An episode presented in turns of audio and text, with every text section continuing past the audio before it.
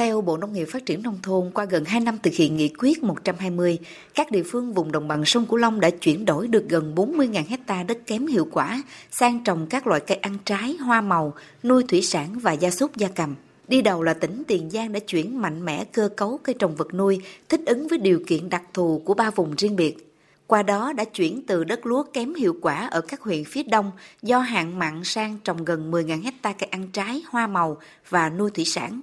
Anh Trần Văn Hồng ở ấp Dòng Lãnh 2, xã Tăng Hòa, huyện Gò Công Đông là cá nhân tiêu biểu trong mô hình nuôi dê thương phẩm thay cây lúa.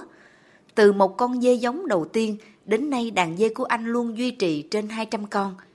Anh Trần Văn Hồng cho biết, mô hình nuôi dê rất thích hợp với vùng đất khô cằn ven biển. Với mô hình này, anh đã có thu nhập từ 300 đến 400 triệu đồng một năm – mới ban đầu nuôi thì thất bại. À, nuôi hai con mà chết một con còn con không sinh sản. Nhưng tôi không nặng chí. Rồi tôi tiếp tục tôi mua tiếp nữa. Thì nuôi. Thì như vậy là nuôi lần sau thì nó có hiệu quả hơn chút xíu rồi tìm tòi học hỏi. Những cô bác đi trước tôi mua sách nhiều loại sách. Chuyên về chăn nuôi dê kỹ thuật phòng trị bệnh cho dê lai tạo giống dê. Bây giờ tôi xác định chọn nghề nuôi dê để lên để phát triển lâu dài bền vững bởi vì nó thu nhập cao giá cả ổn định dễ nuôi. Thì là bây giờ mỗi năm tôi đều phát triển thêm tôi nâng ờ, đàn lên phải ờ, tương đương là một đến hai trăm nái. Chủ yếu là tôi lai tạo dê sữa để là tôi khai thác sữa.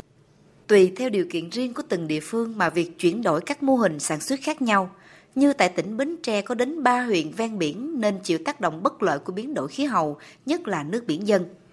Để thực hiện nghị quyết 120, gần 2 năm qua, địa phương tiếp tục kiện toàn hệ thống thủy lợi theo hướng mở, tận dụng nước mặn để nuôi thủy sản với gần 36.000 hecta nuôi tôm biển, giảm khoảng 10.000 hecta đất trồng lúa, làm muối tại các huyện Ba Tri, Bình Đại, Thành Phú để tăng diện tích dừa, cây ăn trái, nuôi trồng thủy sản, nuôi bò theo tiêu chuẩn Việt Gáp. Hiệu quả bền vững nhất là đàn bò ở tỉnh Bến Tre đã tăng đến gần 200.000 con, là một trong số các địa phương dẫn đầu vùng đồng bằng sông Cửu Long.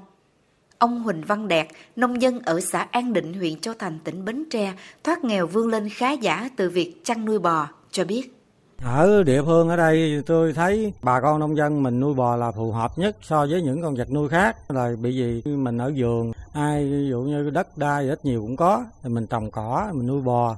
con bò thì cái thu nhập nó không có nhanh nhưng mà nó nó nó, nó bền là nó ít đau bệnh sau khi mình sức chuộng con bò á thì mình có thể dụ lời được 10 triệu mười mấy triệu đó thì mình có thể làm được công chuyện gì đó Mô hình nuôi tôm luân canh với cây lúa đang trở thành thế mạnh của tỉnh Cà Mau, phù hợp với điều kiện nước mặn đang ngày càng xâm nhập sâu. Ông Lê Hoàng Phương, Chủ tịch Ủy ban Nhân dân xã Tân Bằng cho biết, mô hình luân canh này cho lãi đến hơn 100 triệu đồng một hecta một năm, cao hơn nhiều lần so với trồng lúa hay mía lưng canh lúa tôm đó, có thể nói là đây là một cái mô hình phát triển kinh tế bền vững. À, vụ lúa là vừa đem lại cái nguồn thu nhập cho người dân, vừa ổn định cái an ninh lương thực ở địa phương, đồng thời đó là tạo ra một cái môi trường à, nhiều tiềm năng, nhiều thức ăn tự nhiên cho con tôm. Thực tế chứng minh đó, thì khi mà vụ lúa mà thu hoạch à, năng suất cao đó, thì những cái vụ tôm tiếp theo nối đuôi đó là sẽ có cái hiệu quả cao. À, do đó thì à, có thể à, ứng phó à, lại với cái điều kiện thời tiết không thuận lợi Thực hiện nghị quyết 120, tỉnh Kiên Giang có cách làm riêng là tiếp tục phát triển đề án tái cơ cấu ngành nông nghiệp theo hướng nâng cao giá trị, gia tăng và phát triển bền vững gắn với xây dựng nông thôn mới đã phát huy hiệu quả. Điển hình như ngành nông nghiệp phát triển nông thôn huyện Gò Quao đã nghĩ ra nhiều phương pháp sản xuất mới giúp người nông dân tăng thu nhập, hạn chế tác động đến môi trường. Trong đó có mô hình trồng 200 hecta tiêu theo tiêu chuẩn organic được các doanh nghiệp thu mua mức giá cao hơn thị trường 30.000 đồng một kg.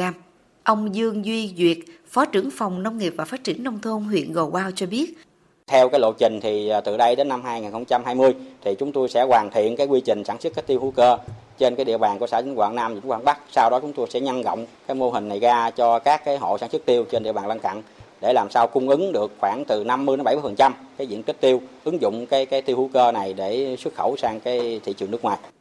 Tại các tỉnh đầu nguồn như An Giang, Đồng Tháp và một phần của tỉnh Long An, phương châm chủ động sống chung với lũ đã rất quen thuộc với người dân. Thay vì trồng lúa, giá cả bấp bênh, nông dân các địa phương tận dụng hệ thống sông rạch để nuôi cá lồng bè, nuôi thủy sản trên ruộng, trồng sen lấy ngó, trồng cây ăn trái, vân vân người dân vùng sông nước Cửu Long với tính cần cù, chăm chỉ trong lao động sản xuất sẽ từng bước biến nguy thành cơ, vươn lên làm giàu.